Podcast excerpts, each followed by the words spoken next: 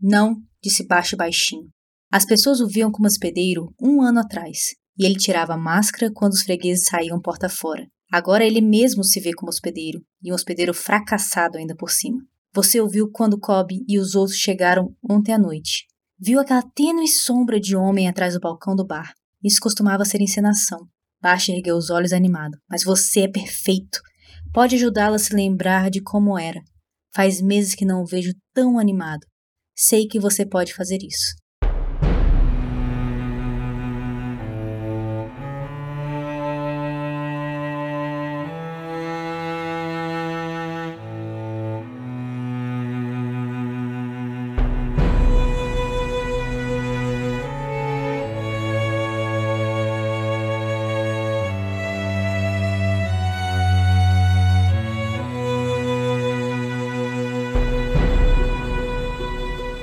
Pessoal, vocês estão ouvindo o 38 episódio dos Quatro Cantos, o nosso podcast de releitura da Crônica do Matador do Rei do Patrick Rothfuss. No episódio de hoje, que se chama Mensagem na Garrafa, a gente vai comentar os capítulos 92 e o epílogo do Nome do Vento, ou seja, esse é o nosso último episódio sobre o Nome do Vento. Eu sou Arthur Maia e estão aqui comigo a Rayane Molinário. Oi, gente, tudo bem? A Julia Neves. Oi, oi, pessoal, como é que vocês estão? O Bruno Amorim. Bom dia, boa tarde, boa noite, meus queridos. Espero que vocês estejam muitíssimo bem. E o Eric Alves. E aí, pessoal, tudo bem com vocês? Então, hoje a gente tá em equipe completa, né? Finalmente. Gente, depois de dois anos e meio, chegamos ao final do primeiro livro. Ah, deixa eu dizer, depois de dois anos e meio estamos com a equipe completa. quase, quase. Parece, né? É, Eu nem sei quando foi o último episódio que a gente teve equipe completa. também não sei. Então a gente quer primeiro, né, aproveitando esse dia especial, dar o nosso enorme agradecimento para todo o nosso, todo o pessoal que vem nos ouvindo já faz esses dois anos e meio aí. Enfim, quem chegou depois também, quem chegou agora, quem tá ouvindo esse episódio pela primeira vez, quem participa. né, Então é sempre, é, enfim, a gente fica Se você tá ouvindo em 2021, 22, 23, a gente agradece do mesmo jeito. isso aí. Essa pessoa tá escutando isso pela primeira vez, então cada errado, né? Tem que começar da primeira. Bom, tem razão, tem razão. Mas a gente agradece por tentar.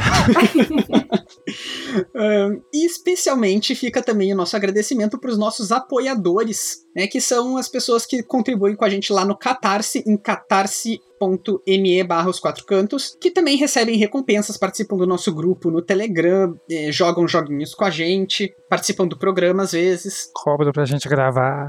Isso. Tem acesso ao nosso Discord. Às vezes recebem os episódios antes também, quando eu- a gente recebe eles e não tá na hora de postar ainda, eu mando lá. Então, enfim. E um outro agradecimento importantíssimo aqui também, aliás, dois agradecimentos importantíssimos, aproveitando que a gente tá no- no- fechando esse livro. O primeiro deles é para Tainá Bustamante, que foi uma das fundadoras do- dos Quatro Cantos, né? Que no fim ela acabou não, não podendo seguir na, na equipe por questões de disponibilidade, mas que foi uma ajuda muito grande quando eu, a Rayane, logo depois o Eric também começamos a organizar o, o podcast. E a nossa segundo, nosso segundo super agradecimento vai para Larissa, nossa editora, que tá com a gente aí agora já faz um ano. Que atura muita coisa da gente.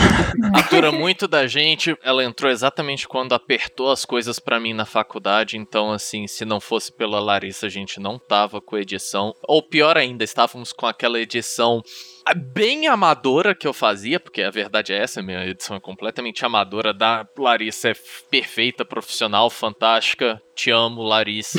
Você manda muito. Valeu por ter aceitado participar com a gente. Obrigada, Larissa. Obrigadão, Você é muito maravilhosa. Isso E aí. se ela não chorar enquanto estiver editando, eu desisto da minha vida.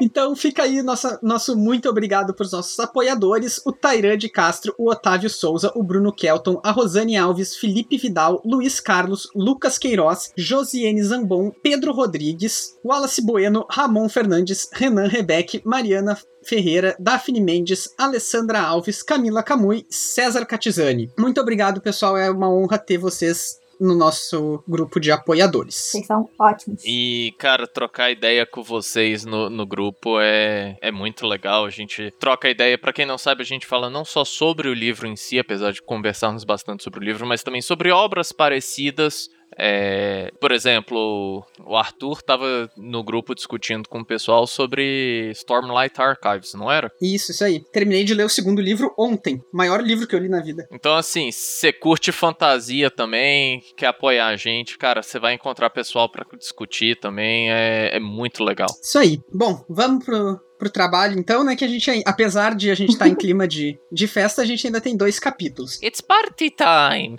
Ah, e uma coisinha antes também, um outro aviso que várias pessoas no decorrer do, do tempo aí nos perguntaram o que que a gente vai fazer, se a gente ia seguir fazendo podcast depois de terminar o Nome do Vento, enfim, todas essas coisas. Mas sim, nós vamos. Mas só quando lançar o terceiro livro. Mas enfim, assim que a gente terminar, a gente vai entrar no Temor do Sábio, depois ainda tem a Música do Silêncio, tem a Árvore Reluzente, eventualmente tem as Portas de Pedra, então... How the Hollow Came to Be, a gente tem muita coisa até chegar às Portas de Pedra. Isso aí, então a gente vai estar aqui por mais uns bons anos ainda. Vamos lá então, começando pelo último capítulo Uh, numerado, né, do, desse livro, que é o capítulo 92. Ele se chama A Música que Toca. E ele é um capítulo, então, que segue na esteira do, do final do episódio passado, onde o Kvolf decide encerrar a história que ele estava contando para o cronista, né? Encerrar o primeiro dia dos três dias da crônica do Matador do Rei. O capítulo começa, então, com ele dizendo, né? Imagino que isso baste por hora. E aí ele dá uns pequenos spoilers do que ele vai contar no dia seguinte, né? Ele diz que tem algumas das histórias favoritas dele, entre elas, por exemplo, a, a visita dele à corte do Álvaro, Uhum. o, a aprendizagem da luta com os Ademianos, Favorita do Arthur também. Feluriana, reticências, super sugestivo. Né? Então ele manda o, o cronista dormir, né? E o Bast também. Ele fica lá arrumando as coisas e tal. Tem uma coisa curiosa que ele percebe que naquela noite ele esqueceu de ligar as lamparinas, né? Ele vai apagar elas, mas ele percebeu que ele nem sequer ligou Uhum. de tão imerso que ele tava no- na história e tal. E, enfim, ele segue arrumando as coisas, limpando as mesas e tal, e o narrador faz questão de comentar que ele faz isso tudo com um olhar distante e que ele não fazia barulhos, né? Ele não cantarolava, ele não assobiava e ele não cantava. Então, acho que isso reforça bastante o mistério, né? O suspense a respeito de o que aconteceu nesse meio tempo, sendo a música uma coisa tão importante pra ele, né? O que, que Sim. aconteceu de tão grave a respeito da música que fez ele abandonar isso, né? Queremos respostas, por favor. Aí a gente tem um corte de cena que o narrador passa a ficar focalizado no cronista, né? Que tá lá no quartinho dele. Ele tá. Ele não consegue dormir. Aí primeiro ele levanta e abre a janela, né? Aí depois ele deita. Aí ele levanta e tranca a porta. Aí ele deita. Aí depois ele levanta e pega e arrasta um baú pra trancar a porta. É engraçada essa cena, assim, né? Porque, não sei, assim, me lembrou um pouco uma criança, sabe? Tipo, com medo do, do bicho-papão, assim. sabe? Então. Com razão, né? É, com razão, eu não, não tiro a razão dele, mas assim, é, é, é engraçado pensar, né, que e você faz isso, tipo, você às vezes tá com medo, viu um filme de terror. Quem nunca, né, ficou olhando assim, tipo, ah, tá, vou botar uma luzinha aqui pra não, né, pra não me assustar. Só ou- pra garantir, é. Só pra garantir, não custa nada, né? Ainda mais se você estiver sozinho em casa. Não é que eu tenho medo, mas É, né? não é que eu tenho medo, Você te custa. mas é. A segurança nunca é demais. Com certeza. E no caso, como a gente falou agora, ele tinha toda a razão, porque o Bast de fato entra no quarto dele, tapa a boca dele, ele tenta gritar, o Bast fica segurando. É, que é uma entrada, acho que pra quem lê a primeira vez, chocante, né? A gente Sim. fica meio. O que, que tá acontecendo aqui? O que que tá rolando, cara? E o, o Divan também. Eu acho essa parte ótima, né? Porque o, o Bast, ele vai e, tipo, entra no quarto de alguém e tapa a boca da pessoa e fica assim, "Shh, tem que ter silêncio, tem que, tipo, como se a pessoa não fosse gritar, né? Uhum. Reação natural de qualquer pessoa. De qualquer pessoa que acorda É. dessa forma. Ah, quem nunca acordou com a mão na boca e falou: Ah, ok, deixa eu só me espreguiçar aqui, tranquilo. Explica aí o que que dá tu uma quer." alongada. Fala aí, vai, tô, estou ouvidos. Bom, isso ele não ia ter falado porque ele tava com uma mão na boca dele, né? Mas. Justo. É, enfim, eles come... o, o Bast primeiro faz ele prometer que ele não ia fazer barulho, né? E daí, como a Rayane falou, ele fica tipo, "Shh, fica quieto aí. Ele tem ouvidos de gavião, né? Que ele fala. É. Aí o outro fala assim, pô, mas gavião nem tem ouvido. É. Dá até uma quebrada, né? Eles ficam, né? Ele me lembrou um pouco o Sim, sabe, nessa parte, assim, naquela, no episódio passado, sabe? Fo- Foi o Sim? Acho que foi, né, do, do, do cervo lá, do. Como é que é? Foi, foi. A palavra Sim. que ele usou? Cervo, gama, viado. É, tipo, tu sabe quando, quando quebra o assunto, assim, eles ficam naquele. Sim, tipo, até o baixo fica tipo, o quê? O que, que você tá O que você falando? tá falando? É. Me lembrou um pouco a cena do episódio passado. Sim, é total. O- Mas aí o Bast disse que eles precisam falar sobre o motivo pelo qual o cronista tá lá. E aí ele fica tipo, ué, eu vim aqui porque é meu trabalho, né? Eu, é, eu registro histórias. tá? Não, não, não, não, não, não, não. É, não era. Porque o Bast pergunta como ele ficou sabendo, que boato que ele ouviu que levou ele até lá. E o cronista disse que foi o Bast que ficou bêbado e, e deixou escapar pra um carroceiro, né? Uhum. E aí a gente descobre então que na verdade o Bast fez isso propositalmente. Ele fez isso várias vezes, né? Ele Sim. deixou escapar vários boatos na esperança de que alguém viesse. É, na esperança do acaso, né? Uhum. Então, vai que. Gente, ele, te- ele tem muita aquela, aquele espírito do caos nessa cena, né? Uhum. Porque assim, ele não tava nem aí pra quem ia aparecer. Tipo, podia ser bom, podia ser ruim. Ele só queria que alguém É. aparecesse Exatamente. e fizesse alguma coisa porque ele não aguenta mais. Tipo, ele é um homem procurado, então assim, se aparecer se a guarda do rei, tá massa. Venham, venham. Só tô cansado de limpar a mesa, né? Só vem, alguém, pelo amor de Alguém Deus. só pra tirar essa mesmice de sempre, sabe? Quem nunca quis uma chacina pra aliviar a tédio? Eles tiveram, né? Vamos. Você só escuta o baixo cantando aquela musiquinha. Vem todo mundo, vem, vem Nossa, todo Bruno. mundo e pulando, felizão. Eu desconheço essa canção. Eu também não conheço, não. Eu também não conheço. Gente, é não. muito velha. É, um- é, um, é um funk, eu acho. Não é um funk isso? Ah, não lembro. Eu, eu- é tipo festa de, de formatura, essas paradas, eu sei que toca de vez em Pô, quando. tem que trazer a informação correta, Bruno. É. Ah, eu tô velho demais pra lembrar tudo. É, na tua idade eu falava dessas coisas também. tá, ahn, me perdi agora. De nada. Coisa de velho, né? É o baixo mandando mensagem. E aí, então, o, o cronista fica sabendo, né? Ele fica meio. Ele acha meio estranho, ele inclusive fica meio resistente a isso, né? Porque o Bast diz que o que ele quer é que o cronista foque na- nas partes gloriosas da história. Uhum. E não no, nas partes que vão deixar o Kvolf triste, porque ele quer que o Kvolf relembre a identidade dele, ele quer que ele se torne quem ele era. né? O cronista realmente fica meio resistente, dizendo: Não, eu- o que eu tenho pra fazer aqui é ouvir e escrever. Ele é que vai me dizer. Isso em si é um negócio interessante porque mostra que o Bashi, tipo, a gente sabe que o Bashi tá com ele há algum tempo, mas isso mostra que, tipo, ele conheceu o Kvoth das lendas. Uhum. Uhum. Pelo que ele fala, essa identidade que a gente conhece agora do coach, ele se formou mais ou menos tipo de um ano pra cá, né? Uhum. Pelo que ele comenta. Porque assim, antes ele ainda tava meio que fingindo. Ele fingia durante o dia que ele era o coach, mas ele ainda era ele, o Kvolt, em essência. Mas desse um ano pra cá, ele realmente se perdeu no personagem. e aí por isso que o Bash foi e resolveu fazer essa. sair espalhando por aí onde ele tava. Intervenção. Esperando alguém chegar. Sim, é como se ele fosse se apagando, né? Isso. E ele fala, tipo, ó, não pergunta isso, não pergunta aquilo. É pra perguntar coisa de herói, o que, que ele fez. Eu já te ajudei, já te, atra- já te interrompi algumas partes quando você ia falar alguma coisa que não era pra você falar, agora você já Perguntar coisa de herói parece que é pra perguntar dos filmes da Marvel. assim. sabe. É basicamente isso que ele fala. Vai perguntar só as coisas boas. Mas assim, se a gente for é, reler os interlúdios e tal, o cronista realmente faz pouquíssimas intervenções e pergunta coisas, né? E é, eu acho Sim. um pouco engraçado e irônica essa parte, porque o Bast fala isso, né? Tipo, ah, só pode perguntar as partes boas, assim, enfim, né? Pra ele poder lembrar de quem ele era. Mas até aqui, tudo que a gente leu, o que já teve de tragédia nessa história, o que já teve de coisa, assim, Exato. triste, de acabar com a raça da pessoa, né? E também porque, assim, a- as glórias e as partes heróicas, elas são isso porque ele tá superando alguma coisa que seja triste e pesado, né? Uhum. Uhum. Ou o que ele fez de errado, né? Normalmente. É, é até o que o, o, o cronista tenta falar, né? Tipo assim, pô, mas eu não posso contar a história sem botar as partes ruins, porque não tem história. Se não vira um conto de. E aí o Bast corta ele. De super-herói, assim. Não vira o Brasil, né? Conto de fadas, né? Não, mas daí é só as partes ruins.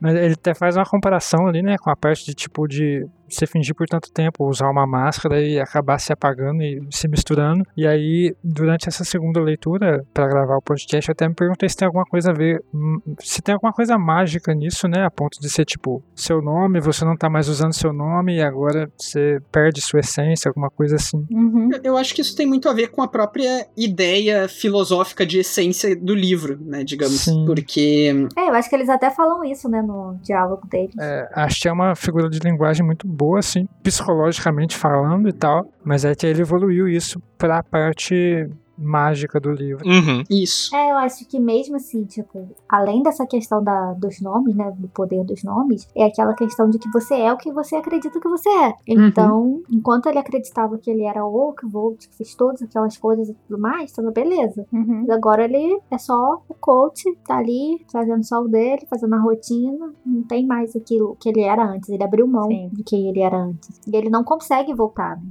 Pelo que a gente vê. Sim, a gente sabe que aconteceu alguma coisa, mas ele não consegue realmente voltar. A gente teve exemplos disso durante o livro, né? Dele tentando fazer Simpatia. simpatia e não conseguindo. Então, assim, é, tá realmente afetando ele de uma forma mais- muito mais profunda. É, e, e em larga parte também ele não quer, né? Ele. Toda vez que tem, assim, um resquício de alguma coisa que lembre ele do que ele era, ele também reprime um pouco, né? Chega uma parte que ele não consegue mais seguir, né? Até o Bast fala isso, que ele primeiro deu a ideia de escrever as memórias antes do cronista chegar. Uhum. E aí ele foi, ficou super empolgado e durante um tempo e até começou a escrever. E aí chegou uma parte que voltou tudo a estaca zero, acho que até retrocedeu, né? Uhum. Do que ele estava antes, porque ele foi ficou pior, pelo que eu entendi, né? É, vai sempre se lembrando, sempre se esforçando, e isso acaba sendo ruim pra ele. Uhum. E, e acho que até por ser algo que saiu dele, ele nesse estado meio que, vamos colocar, depressivo, não pare, nunca vai parecer bom, porque foi ele que fez, não é uma terceira pessoa que tá fazendo. Uhum. Então, por mais que estivesse primoroso o livro, não vai ser o suficiente. Eu acho que é tipo também uma situação gatilho, né, pra ele. Che- Ele vai chegar um ponto, é porque a gente não passou ainda por isso,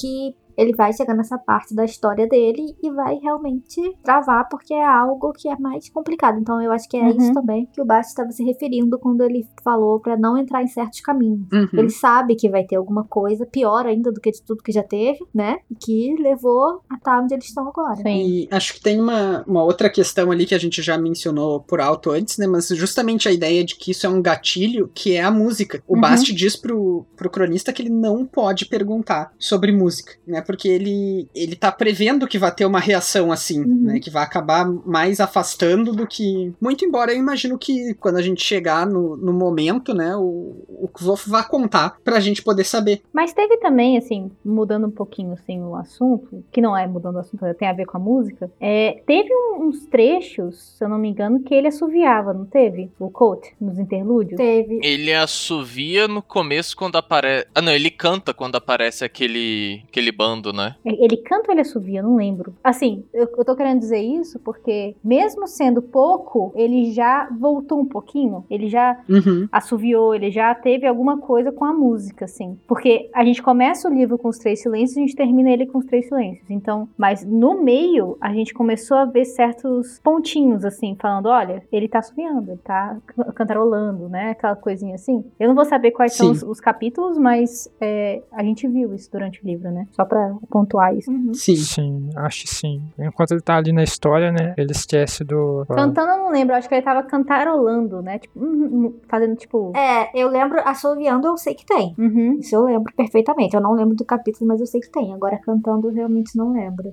Cantarolando. Então, a Julia mencionou agora que o livro começa e termina com os três silêncios, né? Então agora vamos falar do como o livro termina, né? Que novamente a gente tem um capítulo chamado Um Silêncio de Três Partes. Dessa vez, ao invés de ser o prólogo, ele é o epílogo. Ele novamente tem poucos parágrafos, né? Ele fecha uma página, Uhum. mais ou menos. E ele começa exatamente igual o prólogo. E ele é diferente, né? Eu não notei isso da primeira vez que eu li, mas ele, Ele é muda. um pouco diferente. Ele é um pouquinho diferente. é. Ele dá algumas pistas ali do que tá. É como se fosse aquele final de episódio de série que a câmera vai saindo assim e vai mostrando o Porque finalzinho. é final de temporada. É, e, e o início também tá dá um pouco essa impressão, né? De que a câmera vai se aproximando, assim, ela vem de... É, é Uhum. bem aquele efeito antigo, né? Uhum. É o que a gente consegue ver, né? Como se fosse uma cena mesmo. Uhum. Eles na, na hospedaria e assim, os lugares tudo quietinho, cada um na sua cama. É. Uhum. Ele fala ali da, de algumas coisas que entrou no primeiro livro, né? Tipo, a espada que ele coloca. E Uhum. fala do livro dele também, com um desenho louco. Essa parte eu fiquei curioso. É, uma coisa que eu acho muito interessante é que ele ele coloca de escutar o silêncio, que é, que é um tanto quanto contraditório, assim, tipo, você escutar o silêncio. Uhum. Ah, tu acha? Eu acho que quando existe, assim, um silêncio, silêncio, a gente... Sente, né? O se tornar consciente do silêncio é escutar, pelo menos menos é como eu sinto isso, assim. É, eu, eu acho que assim, tipo, fa- faz sentido, tipo, que nem quando você tá assim no meio da madrugada, você escuta aquele. meio como se fosse aquele apitinho de leve no seu ouvido, uma coisa assim, tipo, tá tudo silêncio, mas você escuta alguma coisa. Nunca é silêncio, silêncio. É, e eu achei interessante nisso, porque você não tem nada, digamos assim, ao, ao redor contribuindo Uhum. isso. E, e ele fala exatamente do terceiro silêncio, que engloba tudo, de um jeito que pra mim ele engloba, é, pelo menos é como eu leio, ele engloba como se ele sobrepusesse tudo, claro, afinal de contas ele tá englobando, mas de um modo que ele acabasse com tudo, fosse aquela parada tipo assim, realmente, tipo, decibel negativo, saca?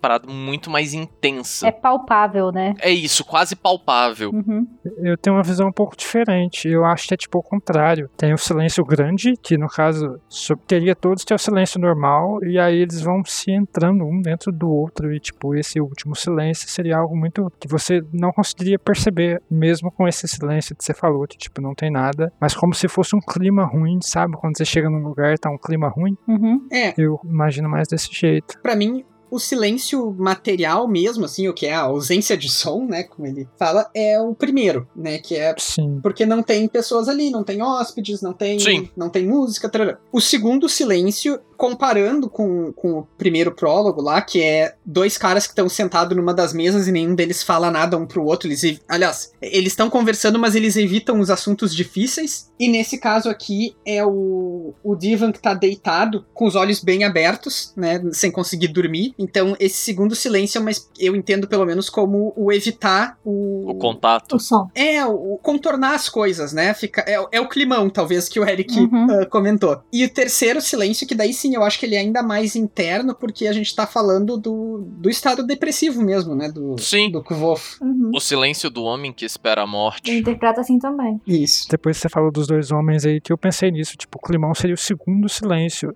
realmente. Teria, tipo, o primeiro silêncio de não ter ninguém conversando, o segundo de ser aquele clima ruim, e o terceiro de seria aquele, tipo, como se fosse um segredo ou um, Acho que seria tipo um vazio. algo depressivo. É, a É, depressão mesmo. É quando você sente um vazio assim dentro da pessoa, né? Uhum. A pessoa tá em silêncio mesmo dentro dela, não tem mais aquele espírito, aquela força de vontade e tudo. E é interessante que o livro faça isso, né? De recuperar para quase o mesmo texto, mas mudar um pouquinho. Uhum. Porque, como o Eric bem disse ali na primeira vez, ele nem percebeu que era diferente. Isso dá uma ideia de ciclo, dá uma ideia de. De rotina. Isso. Eu acho que, que é pra dar ideia de rotina. é, talvez que ele voltou ao estado dele antes, né? Que ele saiu dessa volta que ele teve ao, entre aspas, estado de herói aí, que de verdade, e tá voltando a ser o personagem. Uhum. É, É, eu diria nem em questão de mudar, de voltar assim, mas mesmo quando você tá numa rotina, quando alguma coisa externa, algum fator externo entra em contato, né, com a sua rotina, algo vai refletir. Pode não ser de uma forma assim, ah, mudou de uma hora pra outra, tipo, ah, automaticamente ele voltou a ser o que ele era antes, claro que não. Mas alguma coisa vai mudar dessa rotina. Então, pequenos detalhes que podem passar despercebidos, que é o caso do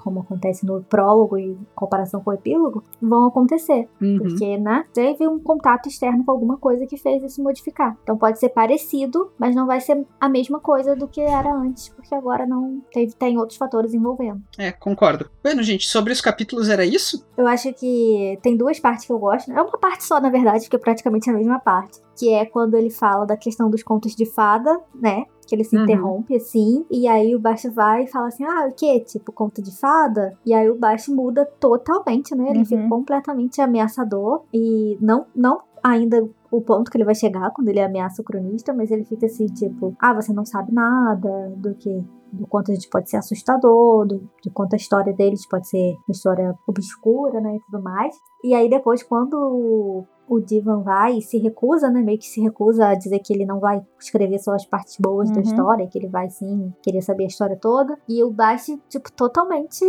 ele muda, assim, a gente tá acostumado com ele de uma forma descontraída e brincalhona. O personagem é apresentado assim pra gente. Sim. Uhum. Então, por mais que a gente saiba, né, que ele tem um, um lado, assim, um pouco esquisito, isso a gente não vê em primeira mão até esse momento. Que ele realmente, assim, se torna uma outra pessoa. É, exatamente. Ele se transforma. Inclusive, tem a hora que o Devon vai ameaçar ele pegando o- a corrente de ferro e o Bast dá um tapão na corrente, né? Sim. Sim, é ótima essa E, cena. e, tipo, aqui, super dói nele, porque. Ele pega a corrente. Ele segura. Ele segura a corrente. É. E os olhos mudam, né? Quando ele segura a corrente, o olho muda. E fica tipo, ele segura e fica tipo, você acha que isso aqui vai me impedir? Uhum. É, eu gosto muito de uma parte que ele fala assim. é, que ele encordoarei um violino com suas tripas. Quando ele tá. Essa é refinada. tipo assim, caraca, ele foi muito sádico, sabe, nessa parte. Não, a, a tortura que ele descreve que ele vai fazer, assim, muito bem detalhada, né? Sim, Ele claramente tava pensando nisso. com certeza. É, tipo, a parte antes dessa me lembrou aquele episódio do Todo Mundo Odeia o Creed, quando ele é ameaçado por um cara lá, que é um bandido, e aí o pai dele vai e ameaça o cara. Tipo, ah, olha, quando você tomar banho eu vou estar lá, quando você Aham. estiver sonhando eu vou estar lá. É basicamente isso que ele fala na cena antes dele, dele falar que vai usar as tripas dele pra fazer o violino. Assim que ele não vai ter um dia de paz, né? Um negócio assim. Isso. Todos os dias de alegria dele vão acabar. Uhum. É. Mas é só isso que eu queria falar, porque assim, esse eu acho que é o primeiro contato que a gente tem com esse lado mais sombrio do Bast, que a gente não vê. Do lado verdadeiro É dele. mais feio, né? Que a gente não tem tanto. Isso, a, a, a essência dele como encantado a gente não vê no, Uhum. no decorrer do livro, assim. Mas aqui ele realmente mostra que ele não tá de brincadeira. E a gente vê também o nível, o grau, né, da ligação dele com o Kvolt. Sim. Uhum. Porque ele tá assim, porque ele tá num desespero muito grande. Ele sabe que tá chegando na situação num nível que. É meio possessivo, né? Ele tá perdendo, né? Ele tá perdendo É. o, o amigo, né? Eu vou dizer até amigo. Tá chegando assim. num nível que não tem como voltar. É, É, me parece até um pouco egoísta, né? E possessivo, porque, tipo, Sim. faz parecer que a história não é tão importante assim. O importante é só ele ter o Wolf de volta. E, e a revelia do que o próprio Kvof quer também, né? sim. É, Uhum. Meio abusivo Porque, mesmo. pô, se ele tá se escondendo lá é porque ele quer, né? Uhum. é, É, e tipo, ele chamou qualquer um pra ir até ali, né? Podia ser amigo, inimigo. Podia É. ser qualquer um. Ele deu sorte. Ele falou, ele até fala, né? Imagina que chega o Ambrose. Já pensou? Como trazer o que vou de volta na raça, na força do ódio. até pensando naquela comparação da depressão que a gente falou, a gente é, surge a dúvida de saber até que ponto ele está sendo contra a vontade de Wolf ou Uhum. como ele precisa disso realmente por não conseguir sair disso sozinho. É uma linha muito tênue entre o abuso e a ajuda. É. Sabe? Exatamente. É, exatamente, né? Porque apesar de tudo, o cara é um adulto também, que, mesmo que não fosse um adulto, se fosse uma criança, né? Uma pessoa que, enfim, toma suas decisões, né? Sim, sim. Sim. Sim, Não acho que dê pra, pra tirar isso da pessoa, por pior que seja o estado dela, dar suporte é diferente de empurrar do precipício, né? É tipo aquele povinho ajudando o velho a atravessar a rua, né? Mas o velho tá, mas não precisa não, mas você vai atravessar. Você vai, rapaz. mas eu quero continuar desse lado. Não quer, não. É basicamente isso. É. Então tá, gente, terminamos? Acho que sim. Acho que sim. Terminamos então de discutir o nome do vento. Ai, que emoção. Um episódio super curto. Eles crescem tão rápido, né? Eles crescem tão rápido, olha só. Look at my boy. Mas, pro nosso episódio não ser tão curtinho assim, a gente tinha pedido para que os nossos ouvintes mandassem quais eles consideram que é o, melhor e, e o pior capítulo do Nome do Vento. A gente também escolheu os nossos, né? E a gente tem então alguns para ler aqui para vocês. Então vamos ler alguns desses comentários aqui. Vai lá, Bruno. Ah, temos de um, um amigo meu chamado Leonardo. Ele fala que não é um capítulo e sim, mas um, um meio que um pequeno arco, que é a melhor parte, que é o arco do casamento com a Dena drogada e ele matando o Dracos. Essa parte toda ele gosta bastante, muito por conta da viagem da Dena, daquele negócio de tipo, caraca, a gente tem que matar um dragão. Como? Vamos dar uma overdose. É, não funcionou, ele só ficou doidão e tá indo pra cidade. Droga.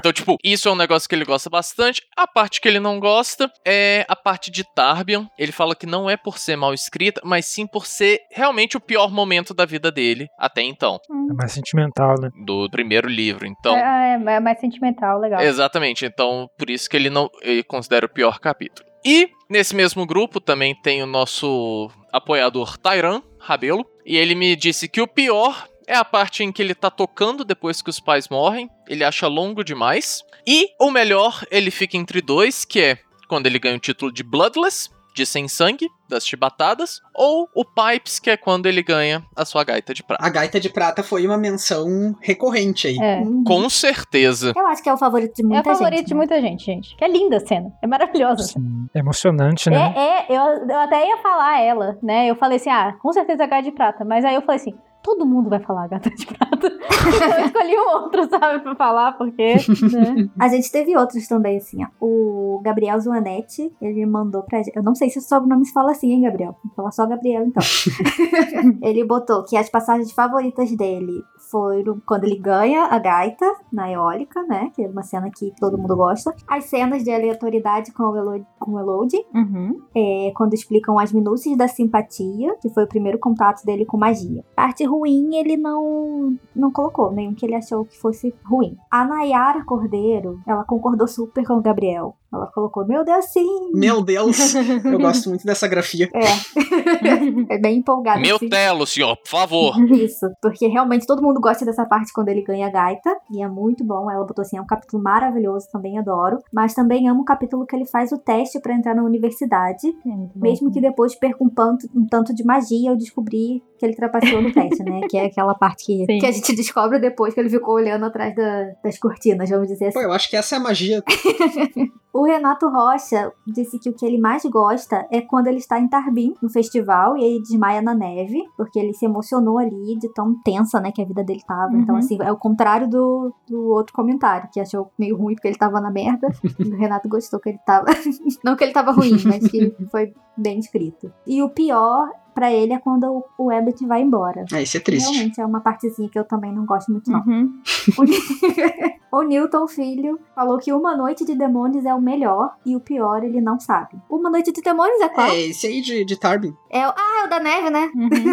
Esse é legal. E o Jonathan colocou spoiler bem Não, grande. na verdade fui eu que coloquei que isso é um aviso de spoiler, porque eu acho que a gente infelizmente não pode ler o do Jonathan. Ah, tá, desculpa, Porque Jonathan. ele tá falando do temor do sábio. É, realmente, Jonathan, você vai ter que ficar pro próximo livro. Mas muito obrigado, Jonathan, pelo, pelo retorno, mas a gente ainda não discutiu esse capítulo, então a gente não. Isso, mas eu concordo que é realmente boa essa parte. E tem mais dois também, que foi lá no nosso grupo do Telegram, nossas duas apoiadoras. É, a Mariana disse. A Mariana disse que gosta muito da parte que ele tá falando sobre as portas da mente no luto dele. Uhum. E de ruim seria o capítulo da chicotada. Nossa, essa parte das portas da mente eu acho um Sim. dos melhores trechos mesmo. Uhum. Sim. Foi o que eu marquei como o meu. Eu também. E a Daphne mandou uma, mandou uma redação pra gente aqui, porque ela escolheu sete capítulos favoritos. É, ela falou que o capítulo 10, que é onde tem a explicação do alar, do coração de pedra e de dividir a mente. O capítulo 36, que é o da admissão na, na universidade. O capítulo 46, que tem Elodinho, o Aluador e o Kvolf se jogando do telhado. Muito bom. É muito bom. Capítulo 54, tocando pela gaita de tubos. Capítulo 55, Fogo e Trovão, que é o choro e o aplauso depois da música. Nossa, Uhum. Essa cena, putz. isso aí é, é muito pesado do bom sentido, né? Uhum. Capítulo 59, que Wolf Sim e Will voltando bêbados de Imri. E capítulo 79, que Wolf e Dena esperando Dracos, que é o que tem a frase Seu rosto é como a cozinha perfeita. e aí a Daphne disse que o pior capítulo pra ela é qualquer um que tenha o velho Cobb sendo chato, mas não consegui achar um específico. Concordo, Daphne. É. Vamos pros nossos então. Eric. Oi. Então, todos que falaram aí, eu acho que ele tem muitos capítulos bons que é tipo, tipos de capítulos diferentes, tipo, explicação de magia, uma construção de mundo legal, capítulos que parece cinematográfico, tipo ele tocando, mas o que realmente me pegou foi o 18, que é o das Portas da Mente, porque é, acho que deu um diferencial dos livros dele, tipo de fantasia, para outros livros de fantasia, que é a forma poética como ele começa capítulos que vão ter uma cena impactante, e ele faz várias figuras de linguagem em comparação que acho que é um, tipo, é o diferencial do Nome do Vento, assim. Além de várias outras coisas, mas é o meu preferido. Uhum. E pior, é, eu tava vendo os primeiros capítulos, que eu acho que os capítulos dele em terceira pessoa são bem arrastados, Uhum. mas todos eles têm algum ponto legal. Tipo, o cronista sendo assaltado, ou ele Uhum. pronto pra matar os, as criaturas, os Krael. Mas então eu deixaria um, um primeiro capítulo assim pra, esses, pra esse pior e o 18 como o melhor. É, isso que tu falou do, da terceira pessoa me lembrou que o Patrick comentou que ele aproveitou a oportunidade de escrever a música do silêncio pra praticar um pouco Pra isso, né? Sim. Uhum. a, a narração. É, e quando eu li a música do silêncio, eu falei, ah, é isso, você é ruim nisso. Realmente. Ah, eu, eu preciso muito reler esse livro, porque eu li uma vez e não entendi nada. né? Tá na hora de. Eu acho um, um filtro muito grande para as pessoas que estão começando a ler ele que param nos primeiros capítulos Uhum. por causa dessa parte arrastada. Sim, é. Sim, o começo dele em terceira pessoa é, é bem arrastado. Inclusive, muita gente para várias vezes, né? Sim. Inclusive eu e acho o Bruno. Eu, eu mesmo, eu parei. É, Eu não parei porque eu ganhei o livro de presente, daí eu fui com fé, assim. Ah, eu ganhei de presente também. É, Da né? Julia, minha Uhum. noiva, que é Sou eu. nossa querida aqui do podcast, mas ainda assim a primeira vez foi difícil pra ler. Gratidão. Eu demorei também. Eu, eu, eu peguei emprestado do Bruno, né? Eu dei o presente e não tinha lido. Tipo assim, gente, eu vou ser bem sincera. Assim, revelações. Eu achei a capa bonita. Pô, a capa é bonita. e aí eu comprei pra ele, nem lembro do que que foi, se foi aniversário, não sei o quê. E ele ficou encantado. Aí você tem que ler, você tem que ler, você tem que ler. Aí eu peguei emprestado e também ficou na minha cabeceira um bom tempo até eu começar. Demorei um pouquinho pra começar, assim, pra engatar na leitura. Acho que eu não demorei muito, não. Quando eu fui ler, eu fui ler por causa do Arthur, né? O Arthur falou pra me ler, não sei o quê. Umas oito vezes. E aí, na décima vez, eu concordei. E aí, eu acho que quando eu fui ler, eu li passando essa parte rápida pra ver se chegava na parte que eu ia gostar da história. Uhum. Mas eu até, até que eu gosto desses primeiros capítulos. Eu, eu gosto desse capítulo do cronista, o primeiro capítulo dele, eu gosto muito. Sim. Então, assim, pra mim não foi tão, tão difícil. Eu acho que na releitura eles melhoram, né? Sim, sim, é, tem elementos legais ali que fazem você não desistir. Com certeza. E, por exemplo, os terceiros, os capítulos do final do livro em terceira pessoa não são tão ruins, porque você sabe que a história foi boa, então você Uhum. continua o ritmo. A parte do Skrael foi a única parte que eu não tinha gostado da primeira vez que eu li. Eu assim. acho a releitura até um pouco mais rápida, né? Porque você já gosta da história, já, então Sim, é. acaba engatando mesmo. É. Bruno, qual é o teu melhor e pior capítulo? meu melhor é ótimo. Todo mundo sabe. Poico! meu melhor é o Poico! É óbvio que era o. Poico. Sabia?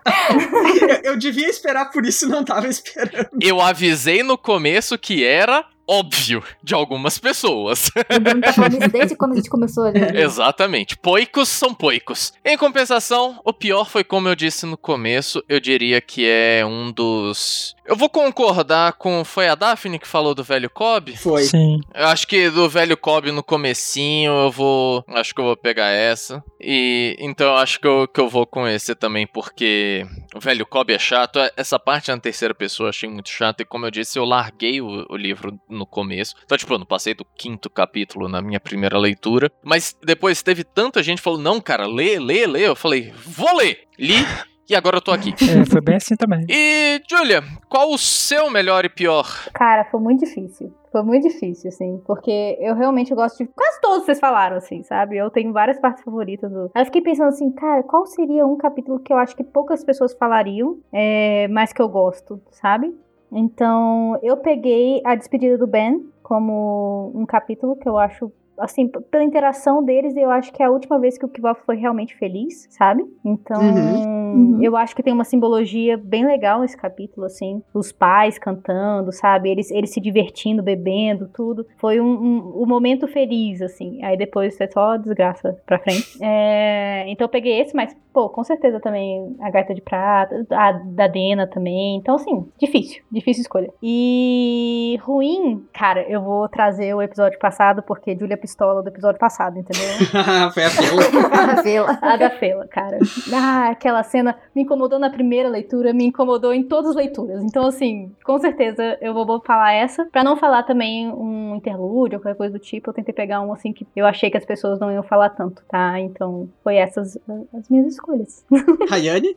É, então, eu tenho três capítulos que eu gosto muito. Não, não chega a ser nem um capítulo em si, né? Faz parte dos capítulos, são parte deles que eu gosto muito. Um deles é o que o Eric já comentou, que é quando ele fala sobre o luto, né? As portas da mente. Uhum. E é como ele lida com, com o choque de ter encontrado a família inteira morta daquele jeito horrível. O segundo é quando ele tá saindo de Tarbin. Na verdade, não. O segundo é quando ele tá lá ainda, quando ele encontra o.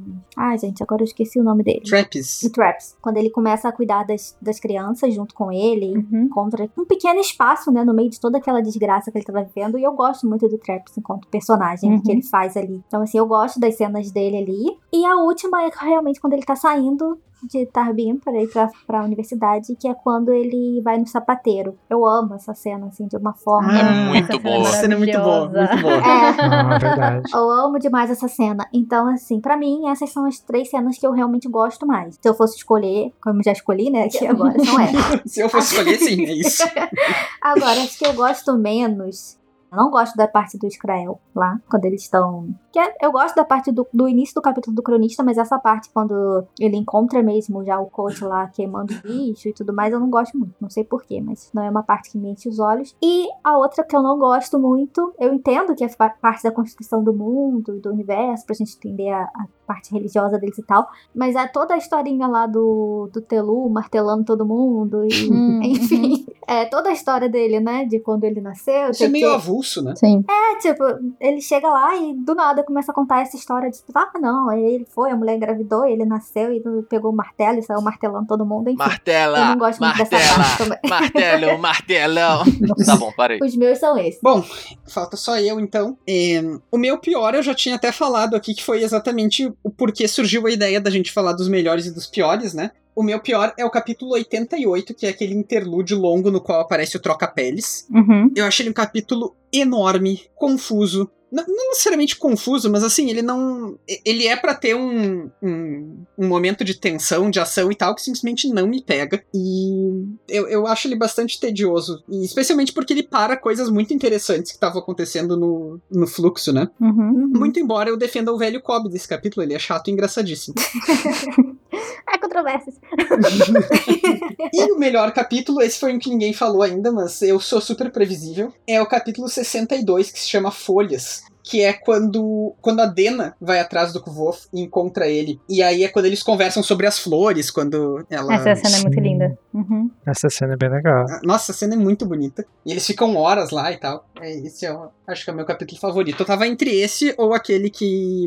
que é o 33, que é aquele que ele e a Dena sentam na, na marca do percurso, né? Numa pedra. ah, e ficam lá conversando também e tal. Mas eu acho que o, o Folhas é o meu, meu favorito no fim. É difícil, né, escolher. É, É, muito então, difícil, é- gente. Não, não tem como, Sim, assim. sim. A Rayane falou da, da história lá, e aí eu já pensei no Larry na Lira lá, e aquela parte é muito emocionante dela chamando ele de volta pra vida. E o Arthur falou das folhas também. O meu eu achei muito fácil de escolher. Não sei o que, que vocês estão falando. Tá vendo? Não entendi a, a o dificuldade. do Bruno tava óbvio. Eu tive dificuldade pra achar um pior. Pior foi difícil. Agora, assim, os melhores eu já sabia qual, quais partes eu gostava mais. Pra mim, o pior foi muito fácil. Tá fresquinho aí, né? Fresquinho, sabe? Eu falei, cara, com certeza é esse. É porque não é vocês que escutam. Sabe, é- o pior foi muito fácil. O problema melhor, eu fiquei descartando muito. assim. Sim. Eu fiquei muito com essa ideia assim, eu vou pegar um que poucas pessoas falam, sabe? E. Uhum. Mas assim, gente, foi difícil, sabe? Pegar. Então. Bom, pessoal, então, como a gente já tinha adiantado pra vocês, esse né, foi o nosso último episódio com o nome do vento. A gente vai continuar com o podcast, a gente vai entrar no temor do sábio. Ah, mas se vocês quiserem, ainda assim, mesmo que atrasados e não vão aparecer no podcast, é, contar pra gente qual é o capítulo favorito de vocês, podem comentar na live com a gente, que eu vou anunciar e explicar daqui a pouquinho como ela vai acontecer. E vocês também podem nos contatar pelas nossas redes sociais, né? Enfim, com todos os canais que vocês já conhecem. E aí, quais são os nossos. Qual é o nosso contato, Rayane? Então, vocês podem achar a gente lá na página do Facebook, que é Os Quatro Cantos, no Twitter, que é arroba os quatro numeral cantos por extenso, no Instagram, que é podcast quatro numeral cantos por extenso também, no e-mail, que é podcast os quatro cantos, tudo por extenso, e vocês podem escutar a gente nas plataformas que vocês já estão acostumados, que é Spotify, SoundCloud, é, Apple Podcasts, no YouTube também a gente tá. Agora a gente tá trabalhando para atualizar os episódios que estavam faltando. E é isso, mandem dicas, sugestões, se a gente não percebeu alguma coisa que vocês perceberam nesse episódio, se vocês têm teorias também. É muito bom a gente ter esse contato com vocês. A gente tá, tá sempre tentando trazer, né, coisas que vocês comentam com a gente. Uhum. Muitas vezes vocês mandam até no, no Instagram, no, no Facebook, algo que a gente questiona aqui que a gente não encontrou, e aí depois a gente discute e realmente faz sentido. Sim. E aí a gente traz aqui nos episódios de volta. E lembrando que agora vocês também podem nos apoiar no Catarse, catarse.me barra quatro cantos.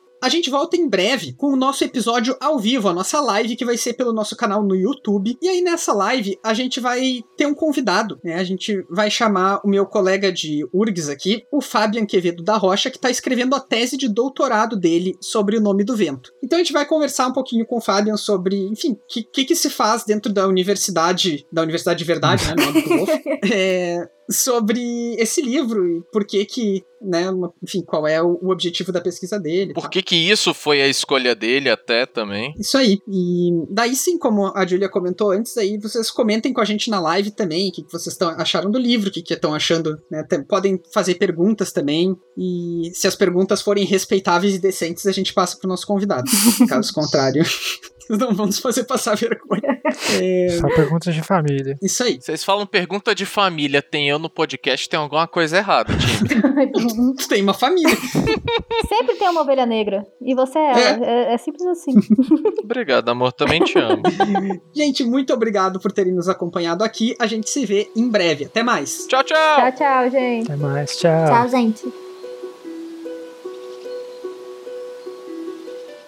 Oi, pessoal, vocês estão ouvindo o 38 dos. Ah, começamos bem. é, Larissa, já começamos com o trampo.